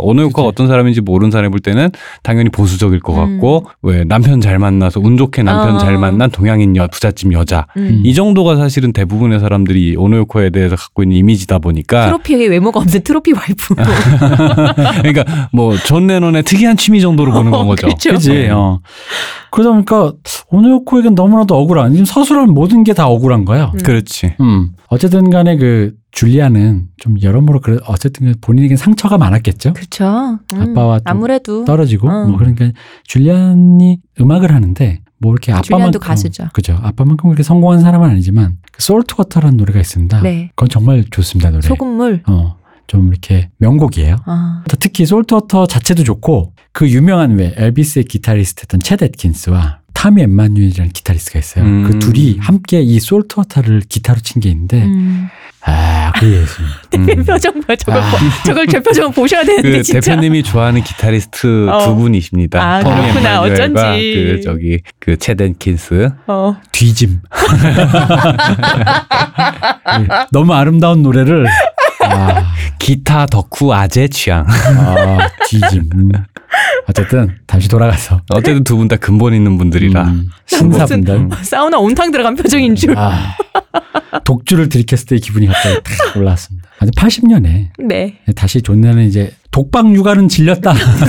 이제 다시 애, 아니 애도 좀 키웠고 나의 세계를 갈련다. 어. 자 이제 존 레논이 탈코했어요. 어, 탈 아니지 경력 단절 끝내고 이제 경력을 어. 이어가겠다. 경, 경단남으로 다시 음반 시장에 나왔다. 재취업. 어, 재취업을 하려고. 드디어 이제 80년에 이제 앨범을 내려고 이제 해. 네. 이 Double Fantasy라고. 음. 이때 이제 그 유명한 마크 채프먼이라는 놈한테 총 맞고 죽어요. 네. 음. 마크 채프먼. 얘가 원래 스티븐 킹 팬이었는데 음. 스티븐 킹한테 사인해달라고 졸랐는데 아 사인해 주시는데 너무 졸라서 사인해줬는데 나중에 존 레논을 죽인 걸 보고 네. 스티븐 킹이 가슴을 쓸어내렸대. 안 해줬으면 아, 안 해줬으면 이거 나 나 뭐였던 거야? 뭐 이런 거. 그렇죠. 어, 어. 스티븐 킹. 어 약간 그런 얘기를 했대요. 음. 뭐 일설엔 정신병이라는 얘기도 있고 그냥 뭐 그냥 나만의 것으로 만들고 싶었던 얘기도 있고. 그게 뭐. 정신병이죠 사실은. 뭐 그게 정신병이긴 예, 해요. 예. 그러니까 정신병의 종류가 하나는 이거인 거예요. 그러니까 진짜 미쳐서 아, 미쳐 내가 어. 존 레논이고 쟤는 가짜야. 그래서 네. 넌 죽어. 이거 이거가 있고 일설이 이거고 어. 이설은 존 레논을 죽여서 나만의 것으로 만들겠다. 음. 나도 유명해지겠다라는 음. 이설인데 어쨌든 어디로 가도 미쳤다. 그렇죠. 음, 그렇죠. 혹은 제 생각엔 존 레논 내가 알던 존 레논이 아니야. 음. 그게 있어요. 그게 왜 아이돌 팬들도 뭐가 결과가 안 좋을 것 같으면 음. 팬이면 당연히 활동하러 나오면 즐거워하고 기뻐야 당연한 거잖아요. 음. 그게 뭐 말고 무슨 상관이야. 음. 근데 망할 것 같아. 나오지 마. 아 그래 안 어. 몰랐다 이거 어, 있잖아. 맞아. 그게 있어요. 어, 그런 마음이 그렇지. 있어요. 어, 그러니까 더럽 저렇게 오노요코에 더럽혀지지 의해서 말고, 망가진 맞아. 존 레논은 내가 알던 존 레논이야. 네가 나의 the John 레논이 아니다. 그렇죠. 뭐가 씌인 존 레논이야. 음. 그러니까 더 망가지기 전에 너를 내가 음. 끝을 내주시겠어. 음, 음. 뭐 이런 마음이 너가 너. 스스로 못 끝내니까. 예, 이게 이것도 진짜 망상인데 음. 이것도 되게 paranoid죠. 음. 이것도. 그래서 우리 존 레논이 결국은 이렇게 마크 채프먼에게 살해당하니까 네. 오노요코는 이제 마지막 그랜드 슬램을 달성했어요. 네. 남편 잡아먹으니까. 그러니까 거의 완, 완벽한 그 가장 진보적인 여성이 가장 진보적인 곳에서 교육받아 진보적인 삶을 살았는데 사람들이 이해하는 스토리는 너무나도 동양적인. Far East Movement야. 그러니까 그러니까. 그래서 Far East 전래동화야 이거는. 그랜드 슬램이 되셨습니다. 네. 거의 저 먼 동쪽 나라의 그러니까 그 내용으로. 설화의 막장성으로 보자면 거의 평강공주 뭐 바보 온달이급이잖아 이게. 그지 이게 원형이지 원형. 그러니까 어. 뭐 등신불 뭐 이런 얘기잖아요 음. 이거. 막장 중에 최고 막장은 선녀 나무꾼 예, 아닌가요? 그러니까 그런 거의 그, 그 그러니까 원형성을 지고 있는 어, 거예요. 얘 맞아요. 때문에 신화다 신화 진짜. 음. 버려서 친구 관계 다 끊어져. 어. 뭐 이렇게 이상한 사람들 천륜도 끊어. 어, 음. 빨 어. 천륜도 끊어져. 어. 근데 결국은 그런 것 때문에 미쳐서 막 날뛰다가 그런 미친 팬 만나서 죽었다라는. 음. 보통 마크 체프맨이 죽인 건데도 왜 우리 그 동양적 사고 방식이나 약간 그런 게 있잖아요. 아 가만히 이 얘기를 하다 보니까 뭔가 그 동양에서 많이들 얘기하는 그 악력 캐릭터들 음. 많이 네. 나오는 캐릭터들을 약간 이런 관점에서 그, 그 당대 가장 진보적인 여성이었을지도 몰라라는 식으로 생각해서 한번 생각해 볼 수도 있지 않을까. 그러니까 왜 음. 마녀도 맞아요. 원래는 그런 게 어. 있잖아요. 그렇죠. 그러니까 어. 사실 그 여성이니까 어떻게 보여지는가에 대해서 남성 중심으로 그녀를 해석하다 보니까 그러니까. 이해가 안 되는 그러니까. 거야. 음. 그러니까 그들이 주체성을 갖고 의지를 음. 갖고 이- 자기 비전을 갖고 움직였다는 거를 받아들여야 이해가 되는데 그지. 그, 여- 나- 그 아무리 유명한 남자도 거기에 따라갔을 수도 있는 건데 음. 그게 안 되니까 남편 잡아먹었다. 그지. 남자 잡아먹었다가 되는. 여성을 객체로만 생각을 그렇죠. 하니까요. 예. 음, 뭐 이렇게 돼서 그랜드 슬램을 달성하고 네. 이후에도 근데 이분은 지금 현재 80이 넘는 네. 지금까지도 왕성하게 활동하고 계십니다. 음. 계속 솔로 앨범도 내고 네. 사회운동, 환경운동, 여성주의 운동 그런 그런 메시지가 담긴 그런 모든 활동들을 하고 계시고 트위터도 하십니다 아직. 예 맞아요. 전시회, 공연, 훈장, 공로상 막 막 뭐뭐뭐 음. 엄청나신 분이에요. 그러니까 뭐냐면 이분은 한결 같아. 어 음. 맞아요. 이분은 뭐 늙어서 보수화가 됐다든가 어. 뭐 늙어서 옆차기 젊었을 때 왜 저런데 뭐 우리 뭐 많잖아요 우리. 어려면 많죠 뭐 지인이라든가 이게 나이를 먹어보니까 나이 먹어서 보수화되는 가장 큰 이유가 뭐냐면 음. 자기 자산을 보존해야 되니까 이 불안감이 되게 커요. 음. 그지. 근데 이 자산과 그 자기의 노후에 대한 불안감이 없어야 음. 사람이 보수화가 되지 않을 수가 있어. 근데 지금 제가 나이를 먹어보니까 그 사람들이 한 40대, 30대, 40대 무렵해가지고 굉장히 급격히 보수화되는 경향을 보이는 이유가 제 경험상으로는 경제적인 문제가 되게 큰 것 같더라고요. 이 얘기는 좀 딴 얘기였는데 왜 네. 이 얘기를 했냐면 아무래도 오노요코 여사는 음. 음. 그런 문제에선 어릴 날 때부터 자유로우신 분이었기 아 때문에. 날 때부터 자유롭지 남편이 또 남기고 간 유산이 존 음. 레넌이 남긴 유산이라고요. 그 존 레넌이 지금도 들어옵니다. 아, 그냥 뭐 이분은 그럴 수 있죠. 근데 어. 어쨌든 이분이 한결같이 어떤 자기의 사상과 그걸 위해서 가, 그걸 인정해 줘야지. 갑자기 문득 그 션 레논은 돈이 없을 때 엄마한테 가서 엄마 한 곡만이라고 하려나? 엄마 Let It Be 그, 그거 다 이분한테 없습니다. 아, 그런가? 네. 음. 그래서 어쨌든 이분은 그냥 이렇게 자기의 음. 삶을 초지일관 유지했으며 우리 주변 사람을 휘말리게 했으면 휘말리겠지. 음. 자기가 휘말리는 사람은 아니었다. 그렇죠. 예. 걸크러쉬, 진보적인 최고의 리버럴한 여성, 운동가이자 예술가였다. 지금까지 이거를 다 듣고 보면은 존 음. 레논이 요코에 대해서 했던 말 정말 딱 맞는 것 같아요. 음. 그녀에 대해서 모두가 요코의 이름을 알지만 그녀가 무슨 일을 하는지는 아무도 모른다. 음. 라는 가장 음. 세계에서 가장 유명한 뭐 무명 작가 뭐 이런 음. 류의 얘기를 했다고 하거든요. 너무 맞는 말이잖아요. 그렇죠. 요즘으로 따지면은 그 왜 요즘에 이제 셀럽 그 자체가 뭔가 직업인 음. 사람 있잖아요. 그쵸. 요즘에는. 근데 이제 오노요코가 약간 좀 그런 느낌이 있어요. 유명한데 실체를 아무도 모르는. 음. 근데 하지만 근데 이분은 뭔가 원래 하던 사람인데도 그러니까 어. 아무도 근데 엄밀히 얘기하면 그분이 뭘 했는지 사람들이 관심이 없었던 그러니까 거죠. 관심이 없으니까. 그런 거죠. 존 레논의 와이프라는 그게 음. 너무 커서 그리고 이분은 아직도 악플을 받는 음. 현역이십니다. 그러니까요. 치면 트위터로 조지 조지 다이제나 다시 사다 주라는 어. 일단 근데 사람들도 요코를 미워하는 이야기 중에 하나가 네. 폴 맥카트니랑 소송했다는 거예요. 음. 아니 이게 이제 이제 미쳤구나. 하다 하다 뭐. 못해서. 그러니까 제 생각에 비틀즈 노래를 건드려? 오노요코 음. 입장에서는 폴 맥카트니가 뭔데? 음. 라고 생각할 수 있을 것 같거든요. 근데. 이제 이 사건이 뭐냐면 이런 거예요. 그러니까 원래 모든 노래가 레넌 맥카트니 그렇죠. 순서가 예. 레넌 앞에 맥카트니로 표기했는데 각자가 만든 것도 잠정적으로 그냥 이렇게 레넌 맥카트니 공동 작곡을 이렇게 표기 많이 했잖아요. 네. 근데 이제 맥카트니가 해체 후 활동하다 몇 곡을 맥카트니 레넌으로 표기했던 거예요. 처음에 이거 할 때는 아무 말 없다가 음. 나중에 이제 계속 그렇게 바꾸니까 그러지 말라고 요코가 소송을 한 건데 이거 갖고 이제 일종의 이제 맥카트니가 나중에 납득을 했어요. 음. 아 이건 상징적인 거구나. 그러니까 아, 납득해서 고소는 취하했는데 맥카트니의 맥북 공정에 항의를 한 어, 그렇지. 근데 이게 그런 거야. 나는 이거에 비난하면 이렇게 얘기해 준 거지. 당신들이 얘기하는 그 비틀즈라는 어떤 전통이 있잖아요. 음. 근데 그 전통을 오히려 지켜준 건 요코라는 거잖아. 그렇지. 맥카트니가 살짝 그냥 자기는 아무 생각 없어서 실수한 건데 이건 변명이 내가? 보기엔 뭐 모르지. 아, 자연스러운 거죠, 사실은. 아, 자연스러운 이제. 내 이름 앞에 가고 싶은 거 네. 사람이라면 근데 이제 그런 것들에 대해서 그러니까 당연히 고소 취하고 납득했다라는 얘기가 음. 뭐겠어. 그러니까 아 이건 어떤 우리의 역사 지나온 발자취했던 상징적인 거니 그건 그대로 그냥 남겨두는 게 음. 낫겠다라고 생각을 한 거지. 그러면 여기서 비틀즈 이게 원래 반대가 돼야 되는 거 아니야? 음. 욕을 먹으려면 그렇지. 코를 이렇게 어, 하죠. 오히려 줄짝 잡고 오노 욕고 오노 레논 막 이렇게 써야 되는데 그걸 폴 맥카트에 소송했다 이래야지 말 되는데 그치. 아니에요. 음. 근데 이게 왜 욕을 먹냐 이거지. 아마 사람들이 그렇게 생각하고 있을걸요. 근데 그치 이 맥락은 내가 정- 어. 정확히 모른다는 거야. 그러니까 소송 내용도 어. 아마 잘 어. 모르고 관심이 없을 거고 음. 폴 맥카트니한테 하고 이권 싸움을 한다. 그치. 라는 그치. 이미지로 어. 아마 비춰지겠죠. 그러니까 이게 비틀즈 곡에 대한 거니다 보니까 아이 그, 그 자기들끼리 알아서 할 건데 옆에 끼어들어서 지 노래도 아닌데 난리를 치냐. 음. 게다가 존이 죽기 전에 완전하게 막 둘이 완전하게 막 화해한 것도 아니고 폴이랑 어 그- 그러다 보니까 근데 저작권은 욕구가 갖고 있는 거고 그쵸 유족이니까요. 나님은 그냥 아주 합리적으로 권리 행사를 한 것일 어. 뿐인 거고 음, 그렇죠. 자기가 가진 권리를 행사해도 고깝게 보는 이 팬덤의 심보는 뭐냐 이거지. 보통은 이제 여론을 의식해서 내가 아무것도 아닌 사람인데 폴 맥카트니한테 소송을 건다 그러면 여론이 부담이 되니까 보통은 안 하는데 어. 그지. 오노요코 같은 사람이 그게 뭐뭐뭐그 뭔데 뭐가 그러니까. 되는 어. 거죠. 음. 그러니까 물론 더 아름답게 이 모든 일을 처리할 수 있었겠지만 그런 미담이 주인공이 되지 않았다고 해서 욕을 먹을 필요는 없다. 음. 음, 그런 방식은 또 오노요코의 방식은 또 아닌 것 같아요. 그렇죠. 음. 그러니까 오늘 건 당찬 여성, 자신에게 주어진 권리를 행사한 사람에 가깝고 평생에 걸쳐 지향해온 예술 활동, 그 특히 그 플럭서스에 기반한 행동주의, 네. 전복 막 이런 거 있잖아요. 음. 관습과 체제를 뛰어넘고 노력하고 했다는 거. 그러다 보니까 one side love 있잖아요. monogamy 이거 우기지도 않았어요. 그래 너 존. 그럼 그 여자랑 살아. 음. 음. 나 남의 욕망도 인정. 자기만 이렇게 어, 했던 어. 이기주의적인 음. 사람도 아니야. 어, 어. 그래 그럼 너도 해. 나도 그럴게. 그리고 너도 그럼 나한테 그렇게 해줘. 난난이 사람 굉장히 근대인이라고 보는데. 음. 음, 음, 근데 이제 비틀즈 멤버가 요코를 싫어한 건 바로 내가 보기엔 그거는 거. 여자가 음. 예술에 대해 왈가왈부했다.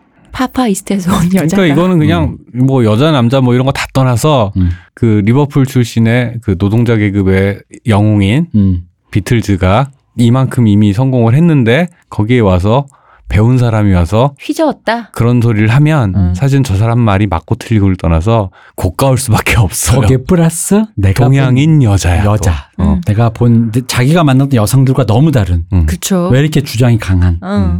한마디도 안 지고. 음. 아까 그막 경매 막 팔았다 그랬잖아요. 오노 음. 요코가. 근데 존 레논의 재산 마음대로 쓴 것도 요코가 상속자기 때문이죠. 음. 내걸 내 마음대로 하겠다는데.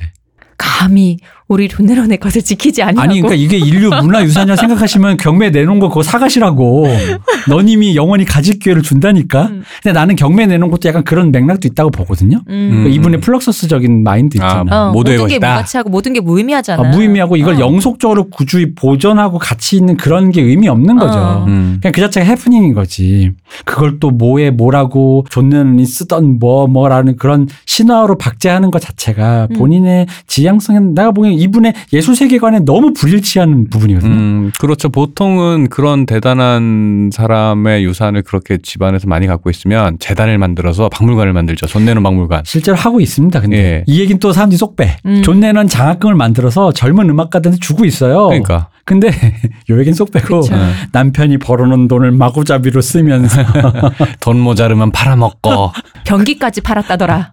근데 이제 그냥 이제 사후 평가를 해보자면 이제 뭐이 각자 머리가 굵어져서 반목을 일- 일삼던 그 비틀즈 멤버 사이에 음. 비집고 들어가서 예술의 기운을 불어 넣었는데 그걸 받아 마신 사람이 존 레논 혼자였던 거고 음.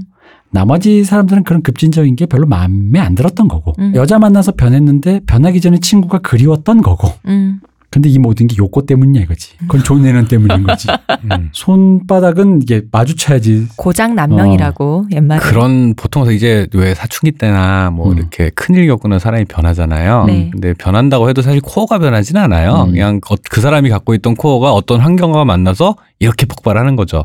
근데 그럴 때가 된 사람들이 그렇게 되는 거더라고 대부분은. 그렇죠 네. 그럴라고 했는데 요코가 있으니까 네. 본 거지. 그러니까 그렇죠. 나머지는 요코가 옆에서 해도 아랑곳 안 했잖아. 그리고 오노 요코가 없었다 한들 뭐존 레논이 그 비슷한 어떤 사람을 만나 안 만났을까? 그러니까 라고 생각해 보면 오노 요코가 없었다 한들 비틀즈가 해체를 안 했을까? 그렇죠. 그 케미를 유지하면서 100집까지 냈을까? 우리 오빠들은 영원할 거예요. 영원히 고통받는 링고스타가 돼요.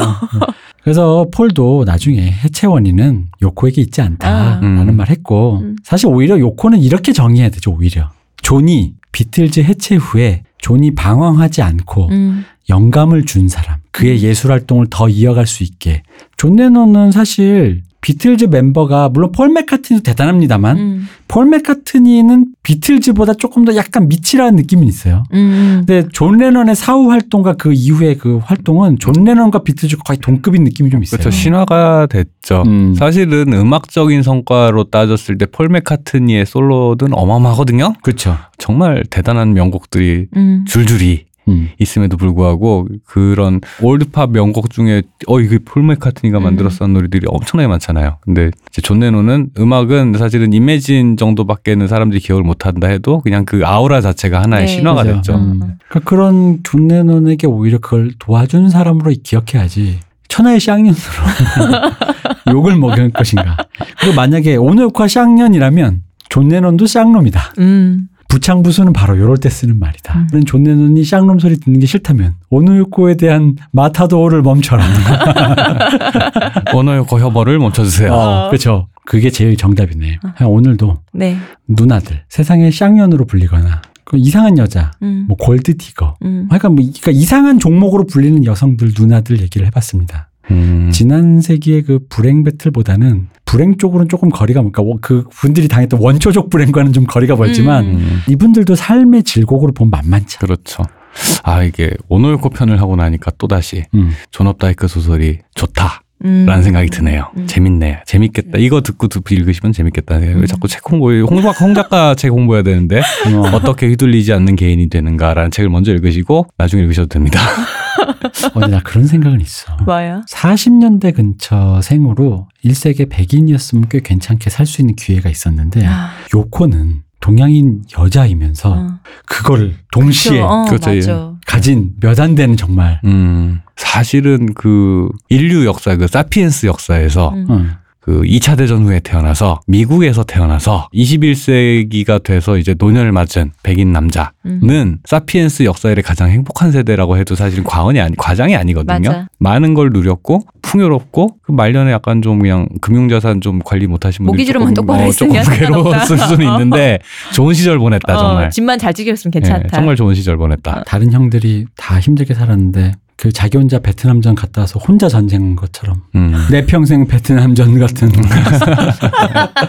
2차 대전 겪고 그전에 전쟁을 신경도 안 쓰고 1차 대전 겪은 형들도 조용히 있는데 어, 베트남전. 겪은 사람들이 어, 끔찍한 전쟁으로 치자면 사실 1차 대전 음. 만만치 않았고 2차 대전 뭐 말할 것도 없고 그냥 안 끔찍한 전쟁이 있나요? 그렇죠. 그럼에도 그- 불구하고 격 얘기 왜 처음에 도쿄 대공습 나는데 이제 커트 보네거트라는 소설가가 네. 제오도 솔장 보면 음. 이제 드레스덴 대폭격을 인질로 음. 잡힌 미군인 주인공이 드레스덴 대폭격을 목격하는 얘기에서 시작을 하거든요. 그래도 이 주인공의 정신이 정말로 우주로 날아가 버려요. 음. 그게 소설 내용이에요. 음. 그러니까 그런 종류의 충격이라는 게 이제 있던 세대들이 이렇게 쭉 있는데 그 이후 전후 세대들이 하는 얘기들은 사실은 좀 더 뭐랄까 어떤 시- 실존에 기반한다기보다는 음. 좀더 관념적이지. 음. 좀더 관념적인 경향들이 있죠 아무래도. 뭐 그렇습니다. 그래서 약간 우리가 뭐 캐릭터를 좀 알다 보면 네. 어떻게 보면 이제 그 좋아하시는 분들에게는 우회로로 파본 비틀즈 얘기고 어. 음. 아까는 에릭 클랩튼 에릭 클랩튼과 포함해서 네. 그런 락신에 대한 얘기인 거고 음. 다르게 얘기하면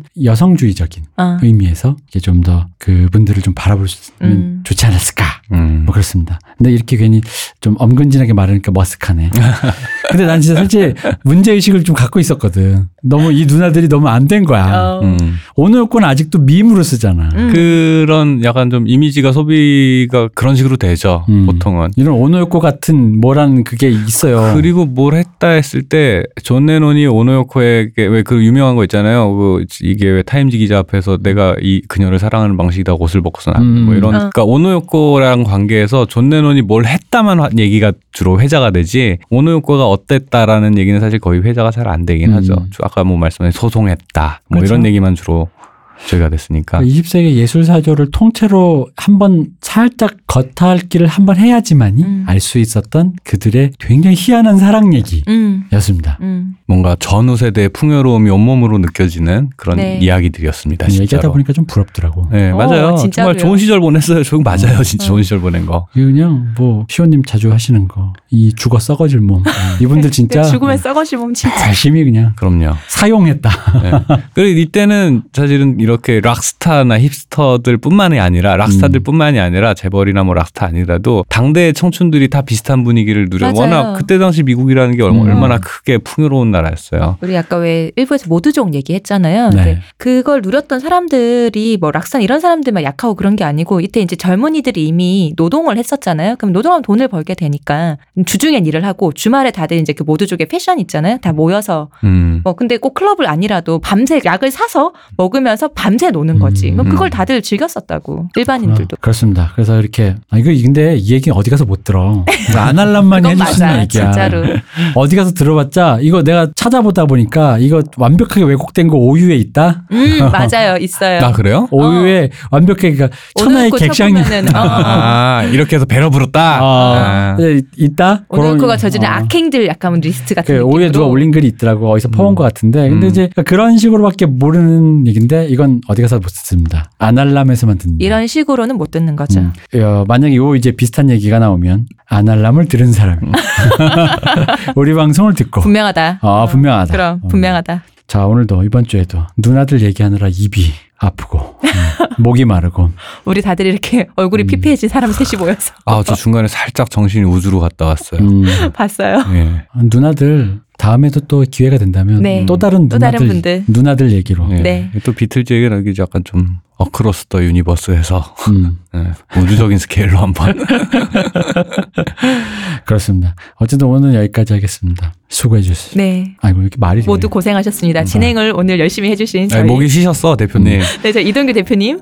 목이 쉬었어요. 내이 컨디션이 안 좋으니까 일부 끝날 때 이미 목이 쉬더라고. 네, 그러니까. 음, 어, 목, 오늘 목 상태 좀 그렇다. 자, 이동규 대표님 고생하셨습니다. 감사합니다. 네, 저희 반박자 빠른 열박사 박 박사님 오늘도 고생 많으셨습니다. 아우 죄송합니다 중간에 졸아서 죄송합니다. 아닙니다.